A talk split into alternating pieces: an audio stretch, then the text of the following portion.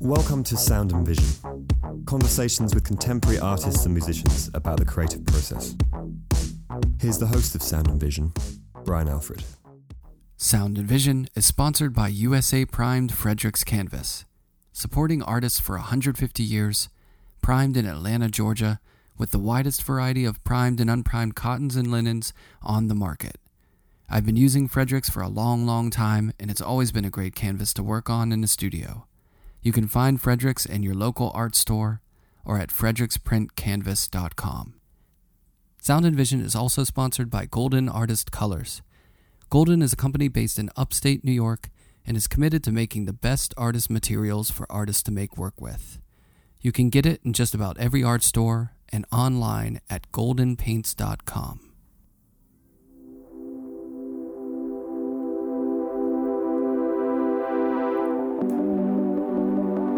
Emily Ferretti is a Melbourne based artist. She received a Bachelor's of Fine Arts from the Victorian College of the Arts in Melbourne and an Advanced Diploma of Visual Arts at RMIT University in Melbourne. She completed a residency at the prestigious Greene Street Studio in New York, awarded by the Australia Council for the Arts, and has also undertaken studio residencies at Gertrude Contemporary, the Australian Tapestry Workshop, and at the Cité des Arts Internationales in Paris, awarded by the Art Gallery of New South Wales. Her work is held in major collections including at Artbank, Monash University Museum of Art, as well as in private collections in Australia and the UK.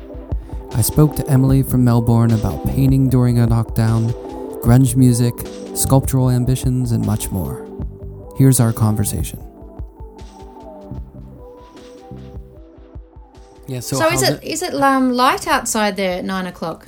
Is it light outside the door? Mm, No, no not yet. dark. Like we've Okay. got yeah, we get it around like seven forty-five now. Yeah. it starts to get dark, but that's Yeah.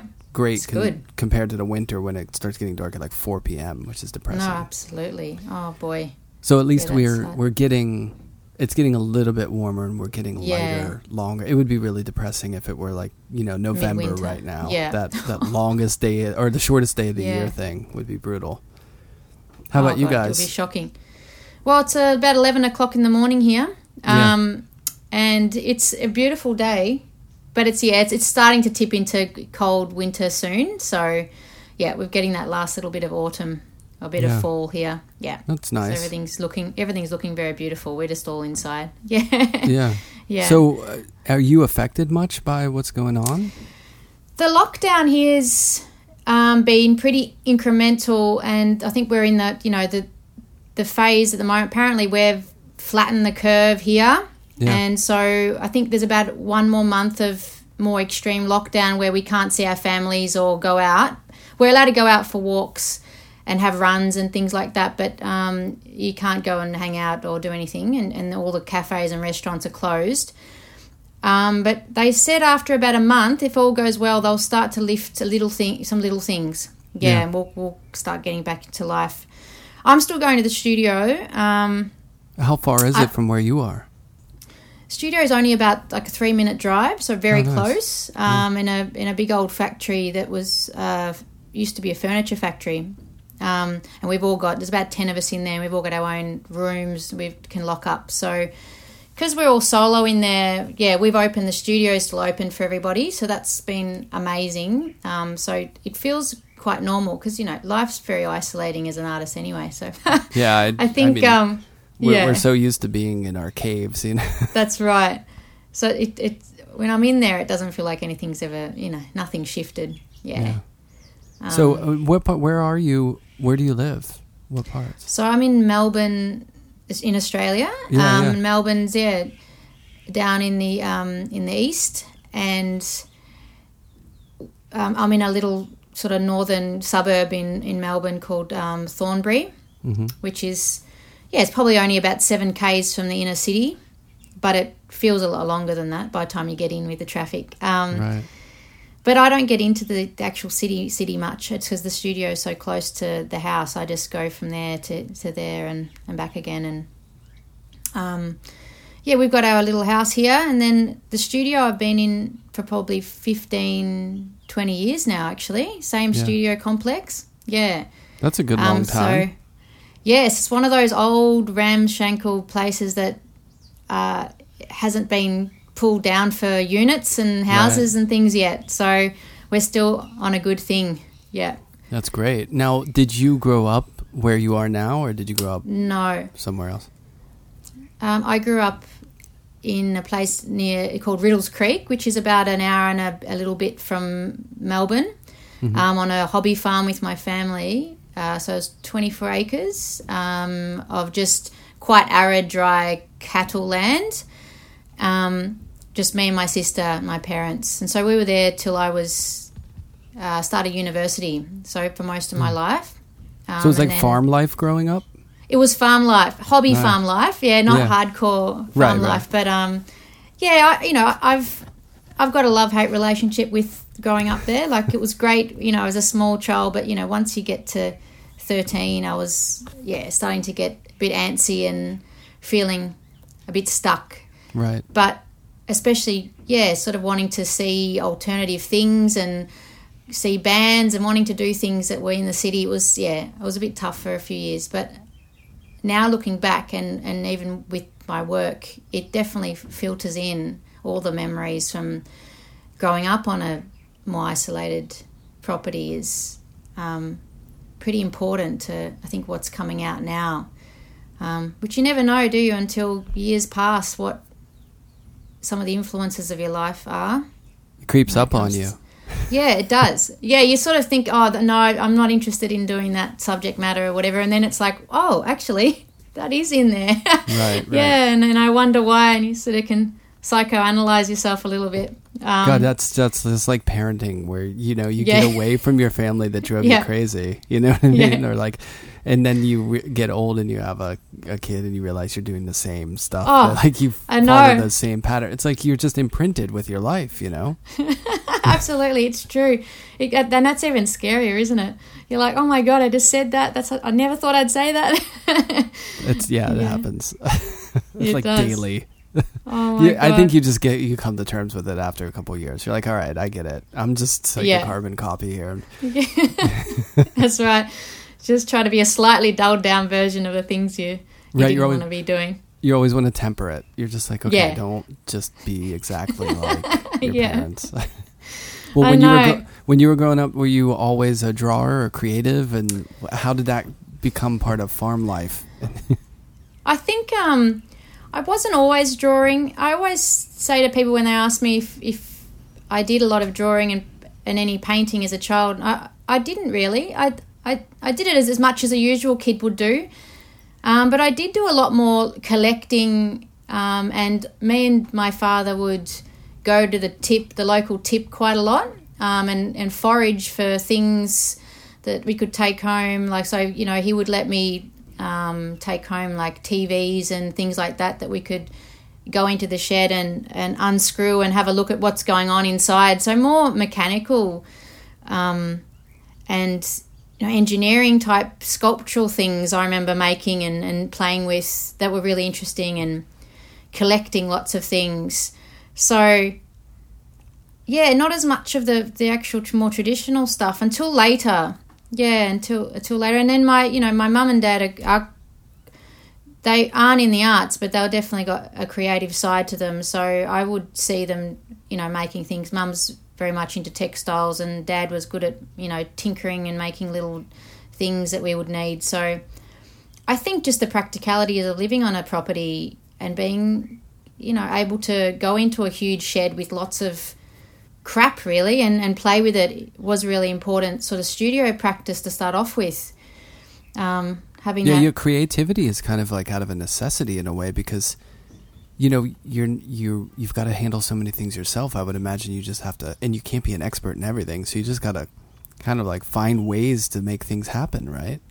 That's right, exactly. You know, you just get some sticky tape and on all these things from the, you know, and some wood and things like that. And I used to make whatever I wanted, and and that was definitely encouraged. So I think that knowing that it was okay to make things, and it actually would. You know, my parents were quite proud of the things that I was making, even at an early age, is really important to the practice. You know, and, and the confidence later.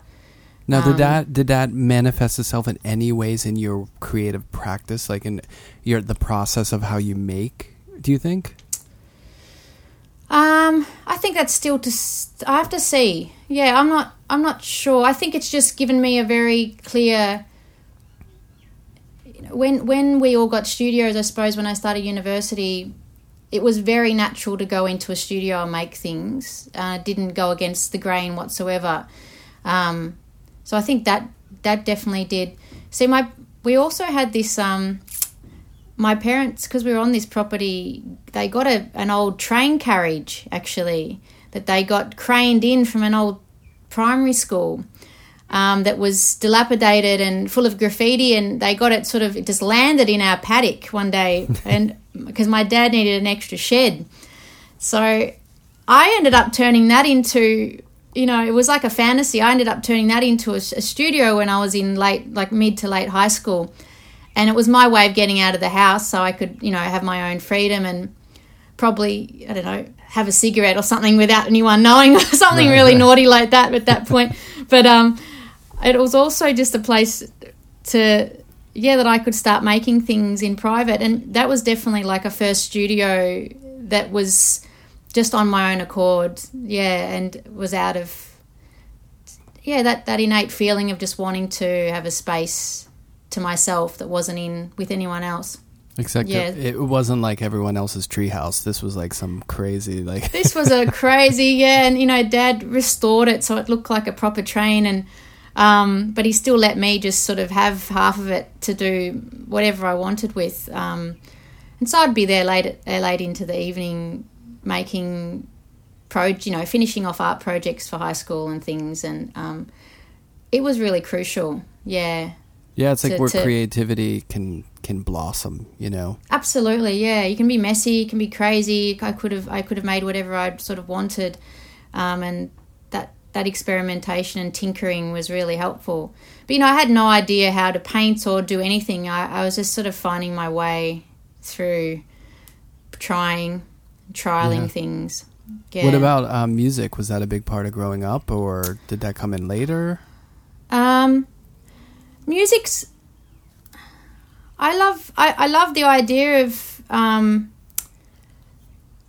I suppose music in my early years, you know, of course, like Nirvana and and sort of the grunge in the '90s for me, you know, it was very influential when it came to, especially being out in a, a more mainstream country town. It was um, a nice thing to be able to hold on to to to um, and and connect with the city and and being a bit more urban. Um, and I remember, you know, un- Nirvana's Unplugged was so important. That that little cassette I had um, was the first sort of alternative music I suppose I heard.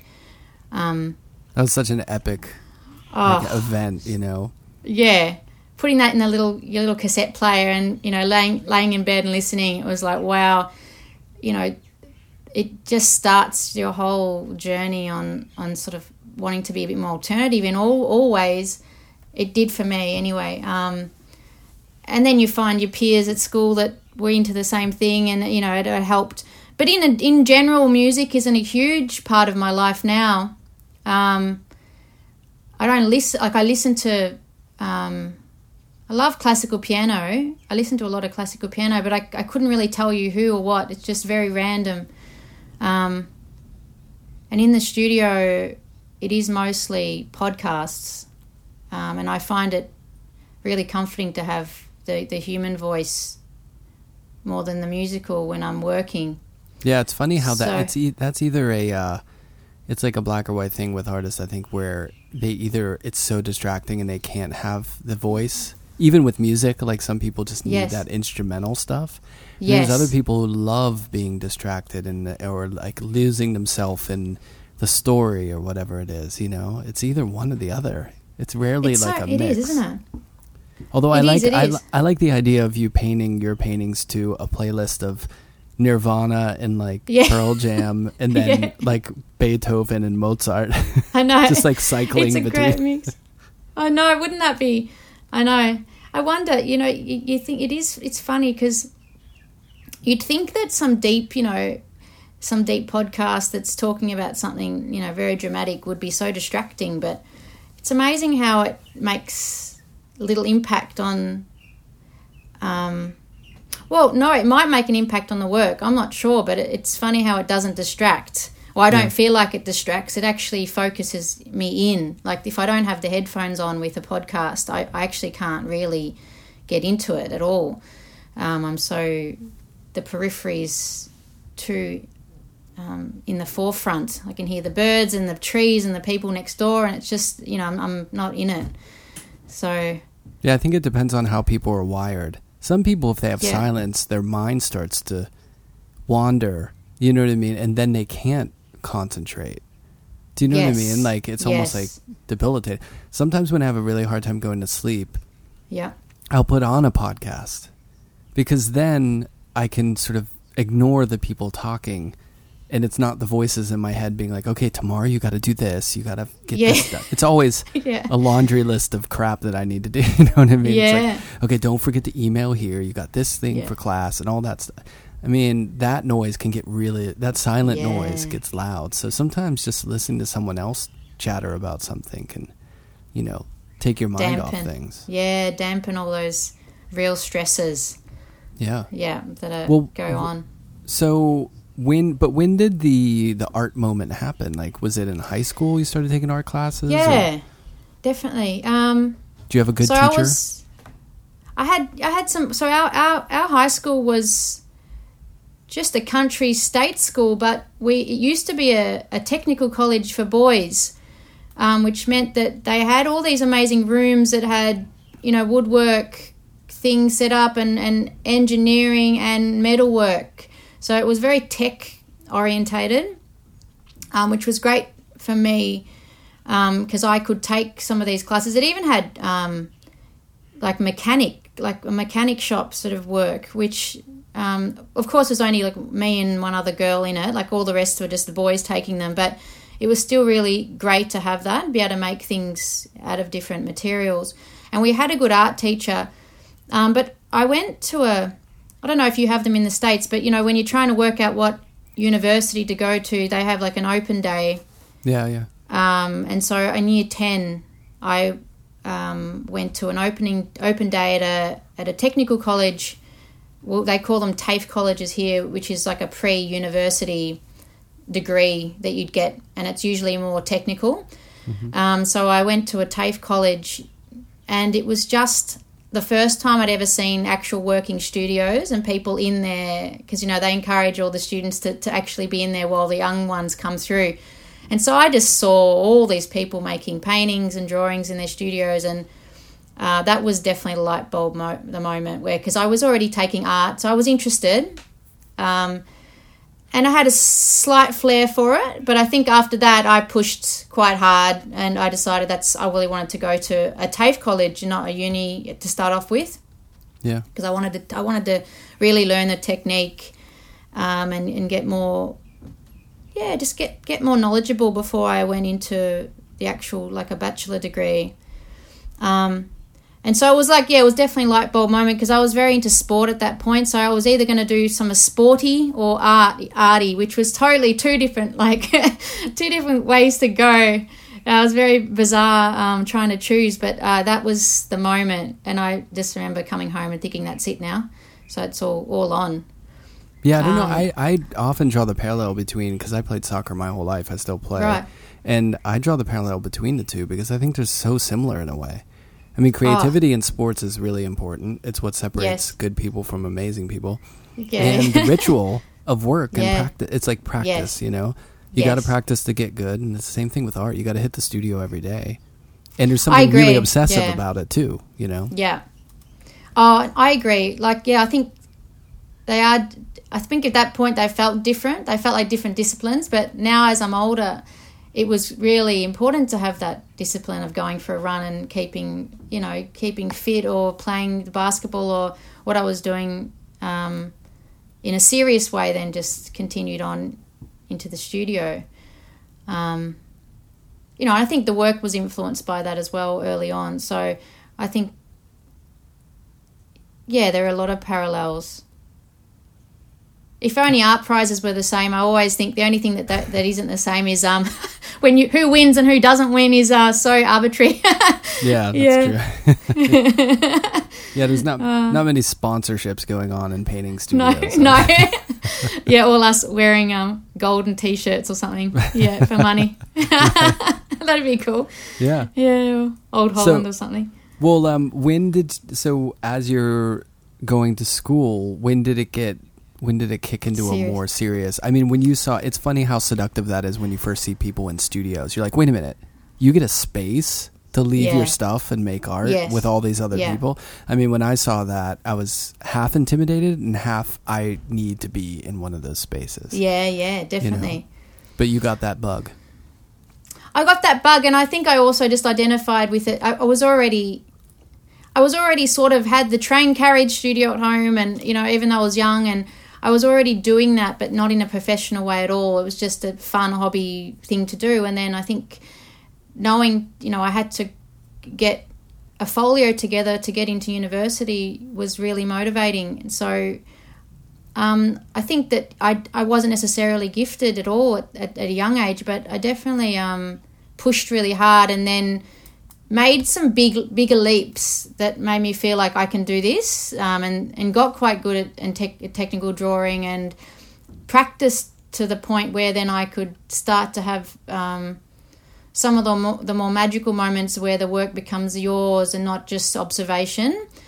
Um, and I think that those few moments early on when I was starting to, you know, get into the TAFE college was crucial because it's just so exciting to find your own voice.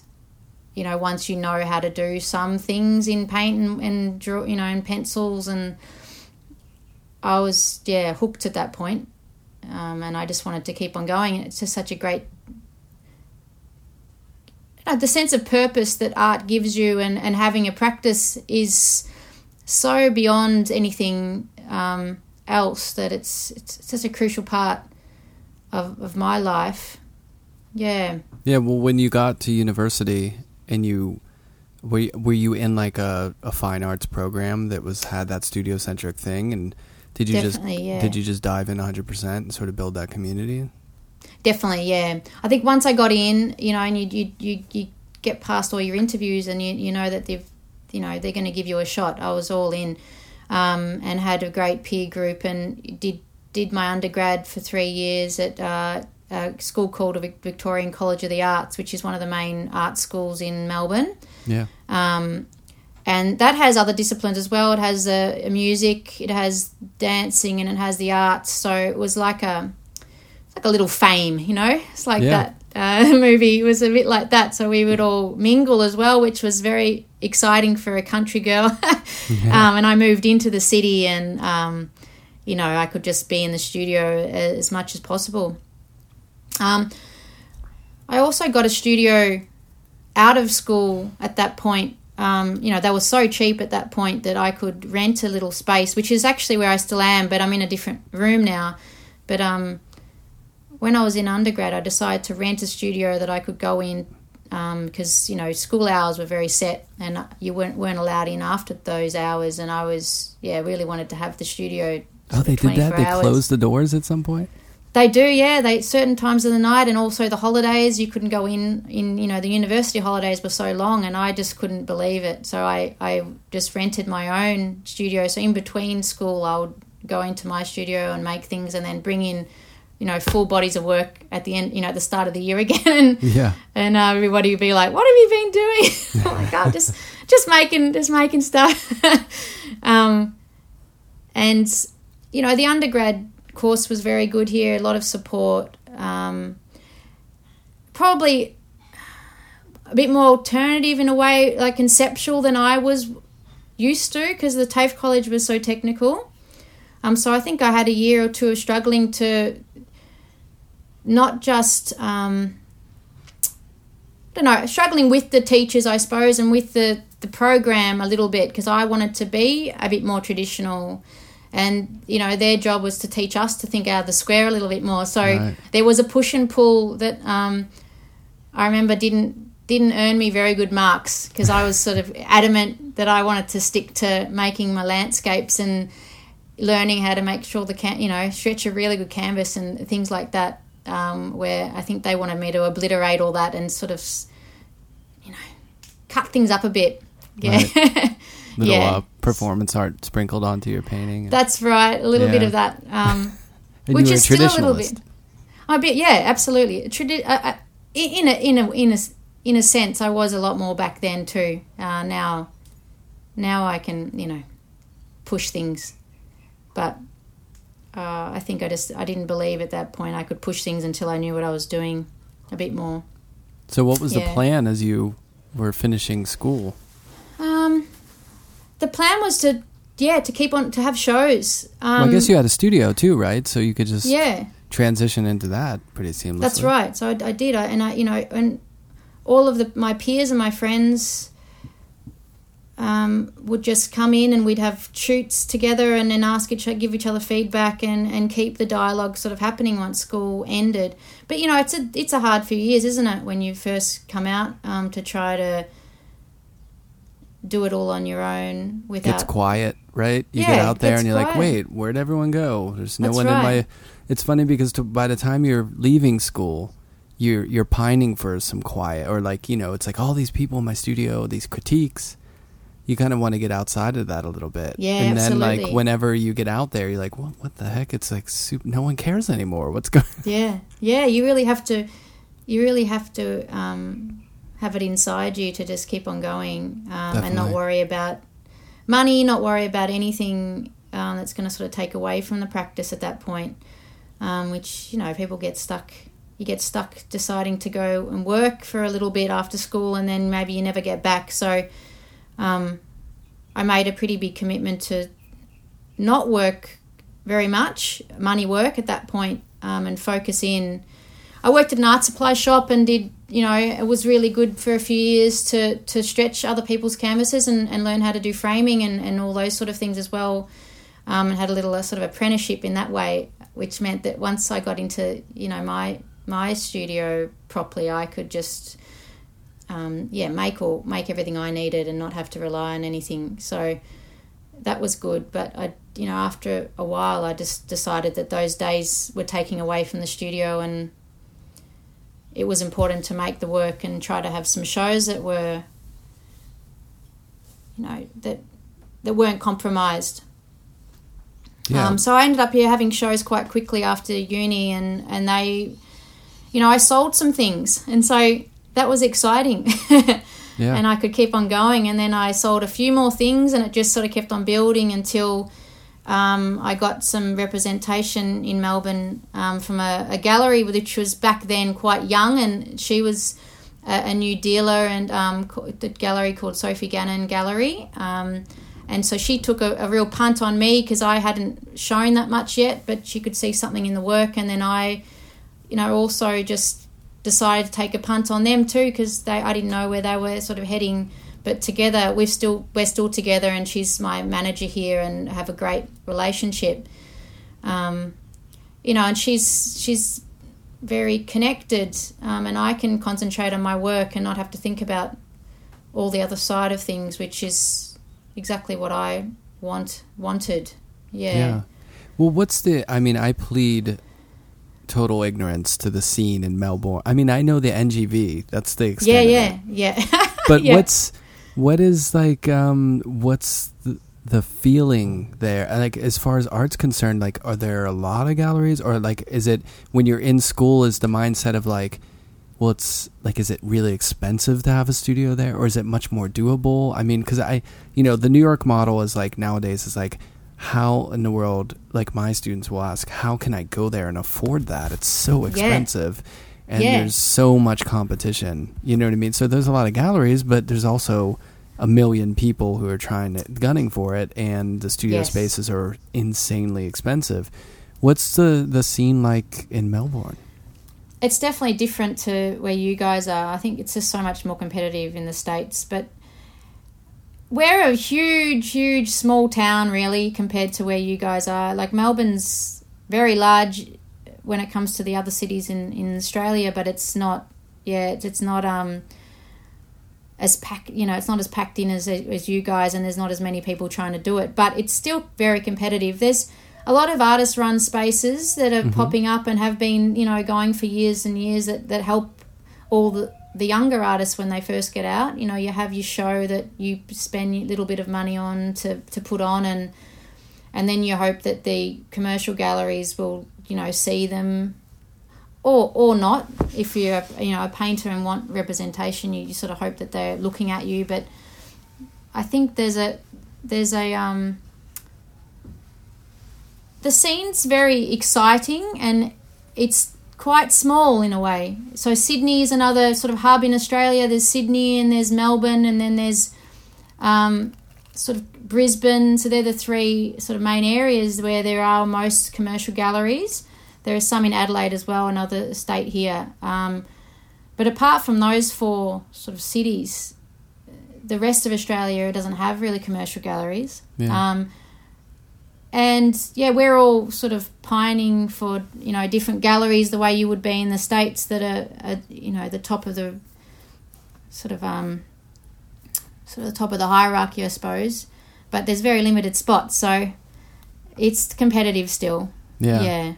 And is Um, the is the desire to maybe work with people who are doing the international fairs and to connecting with other galleries? So there's an extension of showing. I mean, it's like that. You know, even people who are based in LA or New York or Paris or London want to show in those other major cities. I would imagine that's also a draw.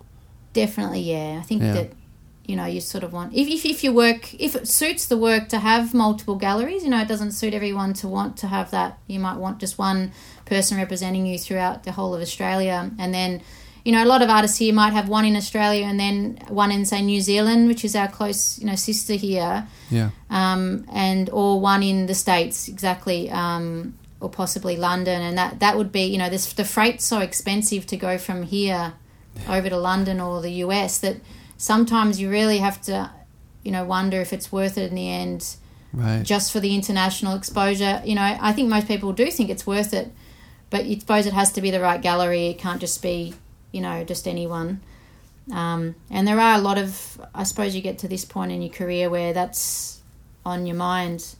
You know, it's been on my mind now because Australia is small. Once you've sold work to some of the galleries and the, you know, the museums, and once you've had maybe a few museum shows, you do have to start looking out a little bit more and um, see what else there is um, and opportunities there are elsewhere.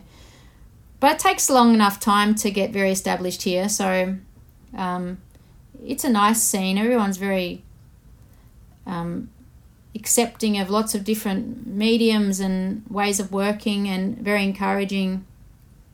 The painting scene's quite small, and I would say that in general, I feel not as encouraging as it would be by what I see in the States.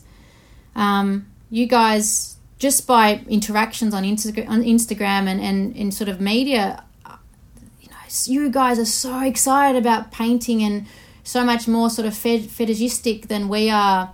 Um, and the scene's very small here, so if you're a real painter painter, you sort of know each other, and Yeah. then everyone else doesn't really know you you know you in the same way. So I just feel like the the general encouragement from people um, overseas when it comes to being a painter is very open.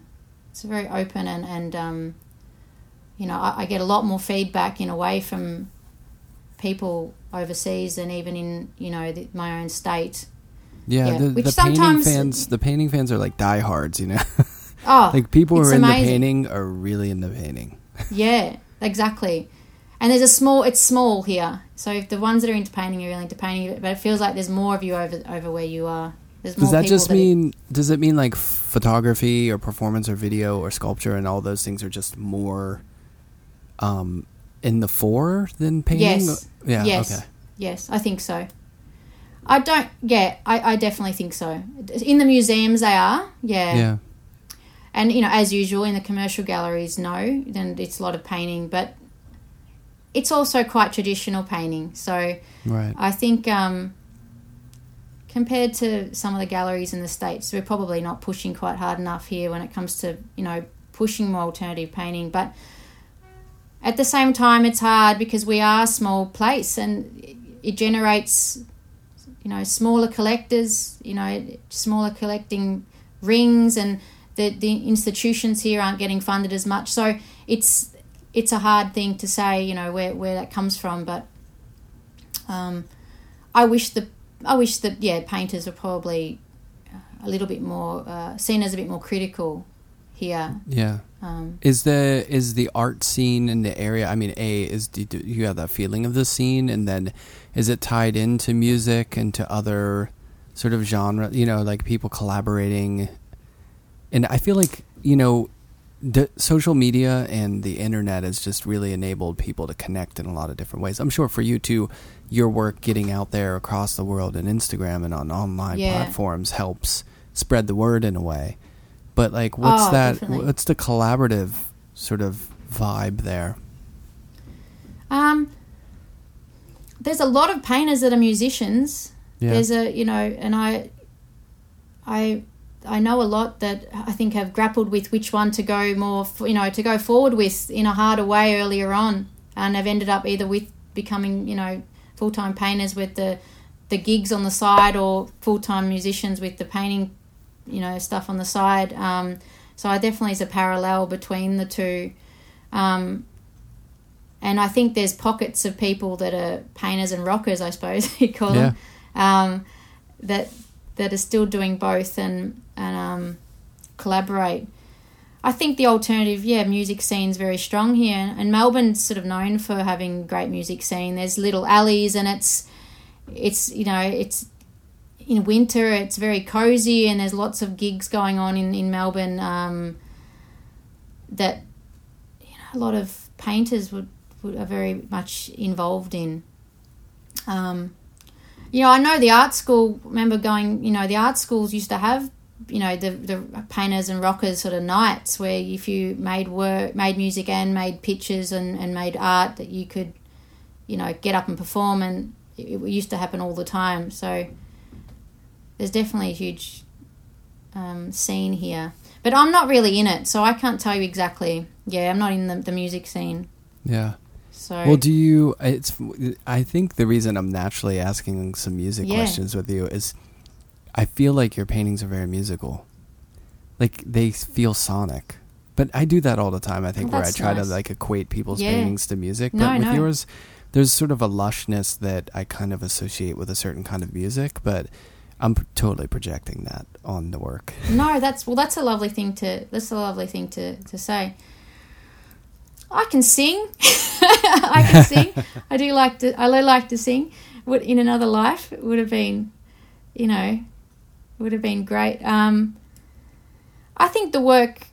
That's a that's a lovely thing to to hear about the work because. Um, I suppose there's a fluidity in the work that you might be thinking is, you know, and there's a harmony in the work that I'm going for um, that could be linked to the idea of a, a, a, you know a song, um, and possibly a poeticness about some of the parts. But I think the looseness of the the mark making definitely lends itself well to the idea of a music note. You know, It's almost chordal, like some of the separations of colors that build together create like Yeah. chords of yeah, the visual chords in the painting. And then there's this relationship like what's the at this point in your process because obviously it's been a running theme like what is landscape like how does you know the imagery that you're creating resonate with what you're living around or what you're imagining how what's the the recipe of that stew so to speak Um, well, I think the the images come from my imagination and and sort of a biographical place, mostly from growing up in the country and now living in a more urban area. Um, I think back on some of those memories a lot when I'm making the pictures. Um, and I don't go off and do plein air or any of the. I don't necessarily paint from life, so I very much want to paint from my imagination so that the images do become very dreamlike and not in this world um, and a bit more abstracted. Um, so there's a purposeful uh, sort of rejection of, of trying to get in and paint what I see, um, but more paint what I f- feel I was seeing um, and trying to paint feeling is just an interesting thing to do. It is. Um, and I suppose you, you, you, I'm trying to get that feeling by the mark making and the colours, and thinking a lot about composition, um, and making things look spontaneous when they aren't. Um, and they've, you know, I've, I've usually got a drawing or or I've been thinking a lot about how I want the composition before I put them down. But you know, I like that magic of of also um, something going a bit awry and then having to do the dance with the painting again to, to, to fix the problem and, and, it, and it working or it doesn't work, you know, to, to sort of uh, you to create um, yeah, it seems of like dialogue with the Sorry, I was just going to say, it seems like a, a, there's a slight parallel to the poetry in a way, where you're sort of building a landscape or an environment or a feeling, but it's through these imagined, kind of like not very specific. You know, it's not precision. It's more about the ethereal or the ephemeral. It, well, at least that's what I am interpreting from the images. You know what I mean? It's Yeah, definitely. I suppose it's it's like um, you know, one of the reasons I don't like to use say opaque too much opaque flat color is because I feel like it, it it's like closing a curtain for me on the image if I put too much white into the color. Um, and I, I really want there to be uh, layers um, compositionally that, that lead you in the way you would your eye would see a landscape or see the see the world with with you know foreground and background and everything in between um, and sort of the playing with that idea of um, and that intimacy with everyday life yeah, um, and I suppose even like with this COVID stuff that's happening at the moment, I was thinking the other day how everyone's walking, like everyone, you know, most artists go and have a walk and we have a think and we have a look at things. And when we look at things, we look at them in certain ways. But I think there's a lot more people at the moment walking because you're allowed to walk here. And that's the only reason you're allowed to get out of the house. And I've been seeing just, you know, your everyday people walking and looking and they must be looking a bit more like an artist would look because it's an opportunity all of a sudden to get out of the house and see the world in a bit of a different way than they would if they were, you know, doing things very fast and going to work and running back and um, yeah, I like I like my paintings to to sort of bring that intimacy in. It's a bit of a uh, worldwide recalibration, isn't it? I think that's a, Oh, it's, it's a great analogy absolutely. to what artists are trying to do, oh, or constantly trying to look at environments or their environment with a under this lens of kind of like I don't want to say it's analytical, but you know, just really hypersensitive to what they're seeing and what they're experiencing, and always thinking about that aesthetically or visually. And Yes. this, you know, anytime you recalibrate, like whether you move to a new studio or you travel, every time I travel, I get so many ideas for work. Yeah. And I mean, it's just part of my work, but it's just a thing because you're you're seeing everything differently, you know. And I think the whole world is kind of doing that right now. Oh, absolutely. It is. It is. Um, I think people would would understand a lot more what what we would be going through on a daily basis, trying to mine mine the world around us for ideas. Um, it's such a great way to go through the world, having the purpose to look at things for a reason. I like Yeah, it. I think it's so exciting to, to know that something could creep up on you that could turn into something, you know, that, that could change the trajectory of your work forever as well. Like you never know what it's going to be. Yeah. Um, and then it, you know, off you go and you're on another path somewhere else just from seeing something particular or a shape or a, something like that. Yeah, Um, for sure. Certain form. Have you uh, had the opportunity to do a lot of traveling? Um, there's you know there's a, there's an a, an Australia Council for the Arts here that give grants and, and have had you know have residency programs that that all of us are fighting for and so over the years I've been lucky enough to get a few of those um, and I went to uh, the Cité des Arts Internationale in Paris Mhm. so the Cité there in uh, when was this 2011 I think um, for yeah so I went there so I did did a stint in, in Paris which was really amazing. And I was quite young at that point, so it was excellent to live live there and and, and go to the major museums. I was just gonna say, I could imagine you loving the Musée d'Orsay. Oh my god, yeah, That unbelievable. place is yeah. like crazy. It's so it's so unbelievable. All the sculpt just yeah, it was it blew my mind. I think there was a James Ensor like retrospective or something on and I yeah, I'd sort of never seen so much work by one person at once and um, so many new experiences and I remember telling somebody I was so sort of green and fresh at that point. I remember coming back and telling someone about one of the local um, bakeries that I'd gone to and and they laughed at me because they were French and I was really just going on about like one of their very stock standard like baker's delight type um everyday bakery. And they were thinking I was pretending it was like the best thing and you have to try this place. It's amazing. it's amazing and they're like oh my god that's just like going to McDonald's here. Um and then I went to um well, that, you know, the most major, I think, residency that I've had that has been a tipping point was in 2015. So very recently, when I did get to go to, you know, up to where you guys are, I get to go to, to New York and have um, three months living in Soho. Um, I've been going, you know, every year I'd apply to go to the studio that the Australia Council had that was rent, you know, it had been, um, uh, what's it called when things are rent? Um, Stabilized. it was stable. Yeah, Yeah, rate stabilized. stabilised. And it'd been like rent stabilized since, you know, the 80s. So the Australians had gone one after the other since the 80s. Uh, humongous, humongous um, studio and living quarters in the middle of, you know, up, up above Patagonia in Soho.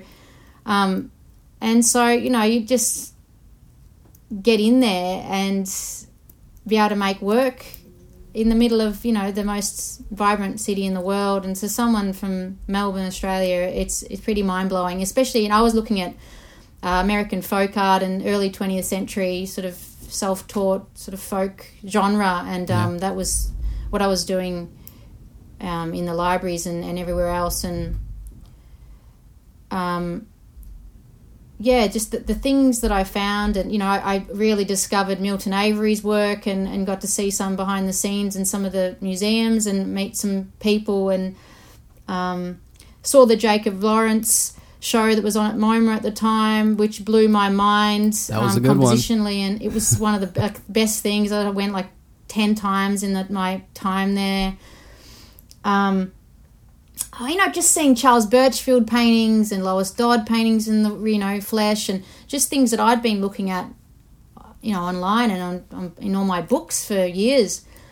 Uh, so it was huge turning point. You know, going to the Strand. I think I came back with more books from the Strand than, you know, it, all my grant money went to the big boxes I had to send back to Australia from all the like catalogs of, like just things that you can just can't get here. I, I, it was just so exciting. Yeah.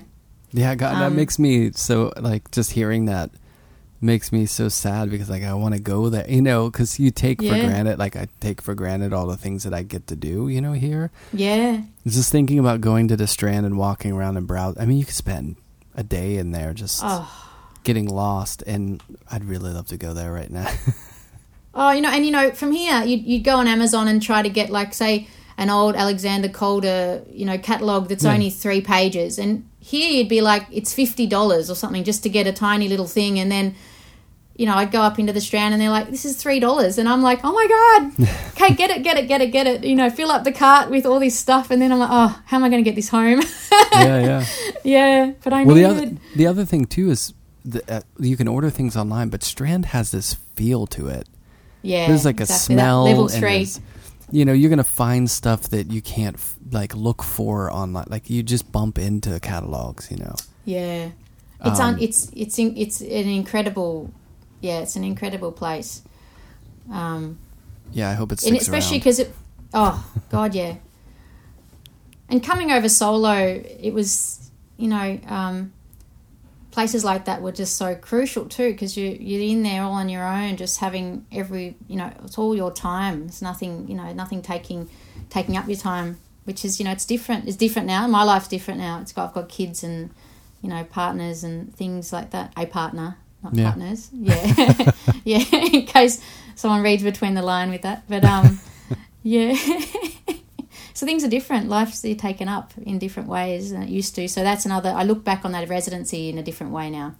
Yeah. Yeah, and let alone a, a giant Soho studio. I mean, that's like amazing. You know, that's Oh. I- it's such a rare thing now for anyone to be there. It's it must have been such a great feel. You know, It was. It was a great thing. And then you know the Australia count. Yeah, it's gone now. They they did sort of finally um, pull the plug on that residency after all those years, which was very sad for all of us. But um, but you got in I under the got wire. in just in the yeah, I got in, and it was you know it was stinking hot. There was no there was no cooling up there, and it was I so I had the residency. I think it was yeah, it would have been right at the start of summer. So it was really hot. I just Yeah. remember having to sweating it out. just yeah, like laying under a fan with just a full wet towel over me while the fan was cool. Was the only cooling I had, but it was it was sort of great. It was great to be that sort of suffering up there. Yeah, yeah. Yeah. There's like a romance to that. It's like Oh, you feel like that's okay. what you know. uh you know, back in the '60s, like Judd and those people, like were up, you know, in the same places making work. absolutely. Oh Yeah. God, yeah. You get the yeah, you get like thinking of Helen Frankenthaler pouring all her paintings and Oh just smoking your cigarettes and doing it. Yeah, it's just amazing up in these big buildings. yeah, and Mm. hanging out on the roof to cool down. You know those pictures of them Oh, like hanging on rooftops. Yes. Did you read Ninth Street Women? I did. Yeah, I did. That's so Actually, good. I listened to it. I did. I did. I did the audiobook. Um, That counts. so good. yeah, thank you. I did that. I know, not much reading these days. Um, oh my god, it was such a great. It was such a great journey. Like I couldn't stop listening, and and you really do find out how um, mischievous people were as Yeah. well. I couldn't believe some of the you know.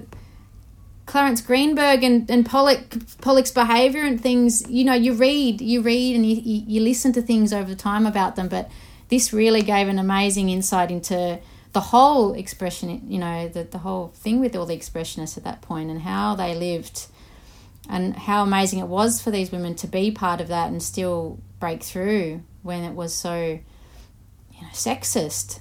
Yeah, Lee Krasner, man, she was. Oh, wow, what a What a powerhouse of a Yeah. person. Oh, I, yeah, I loved it. I loved listening to it. Yeah, it was a really great book. Well, that's cool Um, that you you must have felt like being there, working there was a little resonant. You know, like just. just Yeah, I being in that understood the vistas. Yeah, I understood what they would have been feeling and looking out of the window and seeing. Yeah, just very foreign to us here. Yeah. Well, um, so what do you have coming up? Like, what are you working on? Has everything slowed a little since this whole the world There's- the pause that the world has put on? Um, I've got a big show right at the end of the year with my gallery here um, that I'm working on. So I'm hoping by November things will be, you know, the galleries will be back open. But there's been, yeah, fingers crossed, there's been, you know, some group shows and pr- all the prizes are off at the moment. So there's definitely some things that have, you know, there's they've had to pull the plug on when it comes to making the work. But um, I think we're all in a lucky position being able to make work still. So when it, you know, things get back, we'll all hopefully have an abundance of work that has somewhere to go. Definitely. Do you have um? Do you kind of see the show? Do you know what the work is going to be, or are you still formulating? And like, what scale and what scope of work? I'd actually, um, I'm actually hoping to tinker. Of course, there'll be paintings and there'll be drawings, um, and still landscape. But I, I, um, I think there's going to be a bit more vastness to this work, and it might not be as cluttered with gesture. So, but that's that's all I can know right now. I would like to tinker with a bit of um, sculptural work, but I'm saying that, but we'll see. I, I always say that, and then they never end up going and getting into the show, so I don't ever think they're quite they quite fit. But um, yeah, my my aim at the moment is to get some things cast and see how it, it works with the imagery. Yeah, Yeah, that'd be great to sort of thinking about that at the moment. Yeah, so getting into, I think this this COVID nineteen stuff has, yeah, made me want to, because things have slowed down. As it's made me want to just step back a bit and maybe try some things that may get into the show that I haven't done before. I think that might come out of this as a little bit of like, well, what the hell? I'm just gonna Yeah. do this, you know. What do I got? You know what I mean? Like, well, exactly. why not? Why not? Exactly. Which is you good. know, and there's things. Yeah, I, I think that this is all that this is sort of the time everyone wants when they have deadlines, isn't it? Yeah, They want people not. You know, you say next year I'm going to say no to things, and, and then something comes up and you say yes to it, and you you know over, overrun again with the deadlines and trying to make work with that sort of pressure that isn't good for the work. But I think um, in at the moment this sort of stuff's going to be really good for everyone to slow too. down. yeah. Have you got? Have you? Has, have things, you know, been postponed for you? I'm well, I yes. was, I to be honest, I was kind of lucky because I had a solo in New York not too like just a few months back before, so Right. you know that kind of happened, and I have like the stuff that's on the books was for 21 at this point, so right. I have some time. Um, so are other yeah, artists? How are other artists feeling over there? They is there some? Is there are, are people feeling um, quite um, flat, or is there a lot of hope? I think there's. I think everyone's got this kind of. I mean, it's there's a feeling of like a, an odd, unprecedented feeling of not knowing how things Yes. might, like what the pacing of this thing is and how long, you know, everything just stops. But Yes. um, I think at the same time, people are taking their own like the power in their own hands to make what they can given the circumstances, and I think there's a real kind of persistence that I've noticed. You know, I started another podcast called Brave New World. That's um, it's not just artists. It's you know actors. It's um, chefs. It's musicians. It's athletes talking about how they're dealing with this sort of thing. And I, you know, after you know having like 20 of them done so far there's this recurring Wow. theme of of people Yeah. just feeling like you know yeah this is tough but you just i just got to keep doing what i'm doing and find ways to to stay Yes. active. You know it's kind of like yes. creative people are like that like positivity through trudging through. And and if you think about you know like my favorite i say it all the time people are probably sick of me hearing it but uh, it i guernica is my favorite painting of all time. And i mean that painting was born out of absolute horror and strife. Yeah. you know what i mean? And i think a lot of times when people are tested creativity really shines that light through the window you know to where people can and I love those memes online of people like, "Oh, you don't think art matters in life? What are you doing during the quarantine? Watching Netflix, Oh, listening to music, reading books, you know, like all the arts is like the the great escape. And if you didn't have that, you know, what would it be? So, I think I, I think everyone has know, that, that. the film, especially film at the moment, just the number of people that are watching films, and then film, you know, just especially here, it- it's not funded very well. Um, it's crucial to sanity, like you know, really at the Yeah. moment having that outlet into the outside world too. Um, you know, there was a huge, you know, there's been huge bushfires in Australia earlier in the year. Yeah, um, that's devastated. You know, it, it's very devastating. Like huge impact on on the society here. Um, and the first people to give, and you know, I gave things, and all my peers gave uh, work to fundraisers and things to help everyone here. And it's you know we're the first ones to give, and it's also we're also the first ones to sort of get no money. so you know, it's just it is always like that. Yeah, we're you know we're so open as an artistic community to to be help helpful and help others with what we can do. Um, be nice if it came back. Definitely. Yeah. Yeah, Well, um, that's great. one one last question. Yeah. I, I can't let this go because I Yeah. it's been I've been thinking about it in the back of my head. What's Yeah. what was your sport? I was a runner. Yeah, A runner. running. So it's a sort of it's a sport. Yeah, of course. Athletics, yeah, loved I loved running. I was at a middle sort of middle distance. Um, I still love running, but it's yeah, I'm feeling a bit old for it at the moment. Running's hard. it's hard on the body. it's really it? hard. It is. Yeah, I think It's it's, not the same. Yeah, I need I need that had- soccer ball in front of me to like entertain me. Like I'm like a you know a cat with a mouse or something. I just need that thing to chase after to keep me from, you know, forgetting that I'm running for 90 straight minutes. that's right. Give, gives you something to chase. I think when I see people kicking soccer balls and and being so just fluent with the kicks, it's just such an amazing thing to watch because it's so jarring as well. It's such a jarring sort of thing to think that you have to kick something in front of you and then run after it and kick it again and then flick it behind you. It's amazing. It's just sort of different to um, watching a ball being thrown. Like that's, yeah, I can imagine how it would feel to be really good at soccer. I love it. I'm, I miss playing. It's one of the hardest things being stuck in here.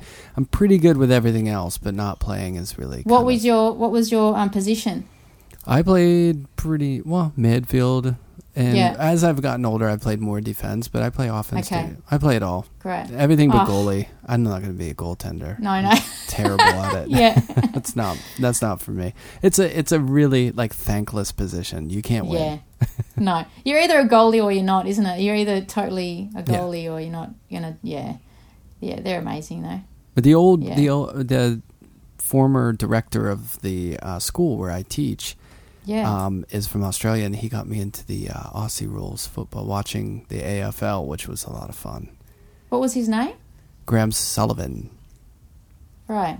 Oh. I'll have to and look it up. um, I was I'm really impressed with AFL because they're a it's just so violent.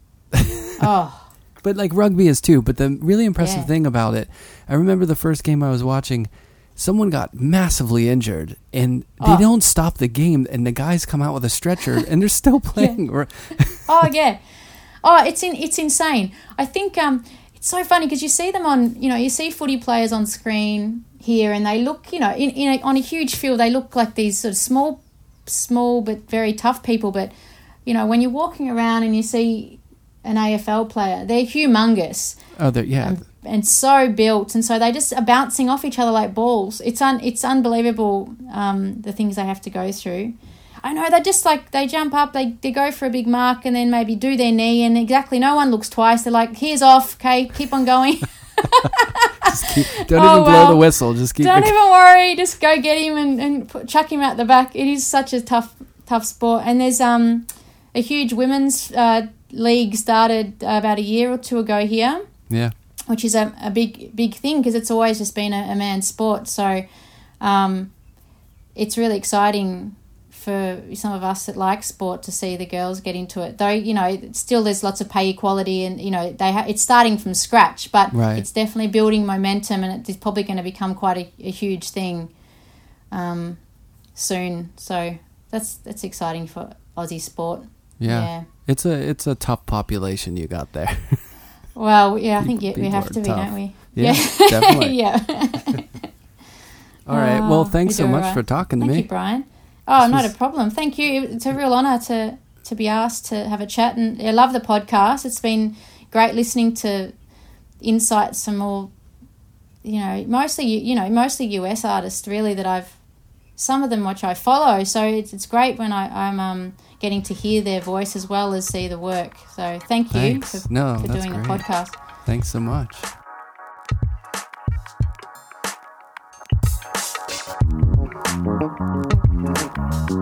Hey, Sound and Vision is recorded, edited, and produced by myself, Brian Alfred. You can find out more about the podcast on the website, soundandvisionpodcast.com. You can see more images on Instagram at Sound and Vision Podcast. Give it a follow. You can find out more about my work at brianalfred.net or on Instagram at Alfred Studio. Many thanks to Michael Lovett for the introduction, Lullatone for the intro music, Evan Marion for this outro music. Many thanks to Emily Ferretti for being on the podcast. Make sure you check out her work online. Go to our website or to Instagram. Also, many thanks to all of you for rating and reviewing the podcast on iTunes. It really helps spread the word and get the podcast in the right people's ears. Many thanks to those of you who listen to Brave New World podcast. The podcast I started is a project for creative people to speak about how they're dealing with the COVID environment. Um, it's not just artists or musicians, it's also designers and uh, creative people from all walks of life actors, musicians, illustrators, all sorts of people. So make sure you check that out. It's called Brave New World Podcast. You can get it on iTunes, uh, Google Podcasts, Anchor, Spotify, all the platforms.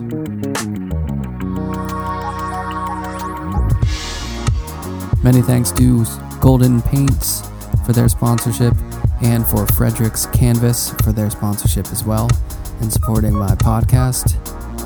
Make sure you go out and check out their stuff at any art supply store that you stop at or order from now online.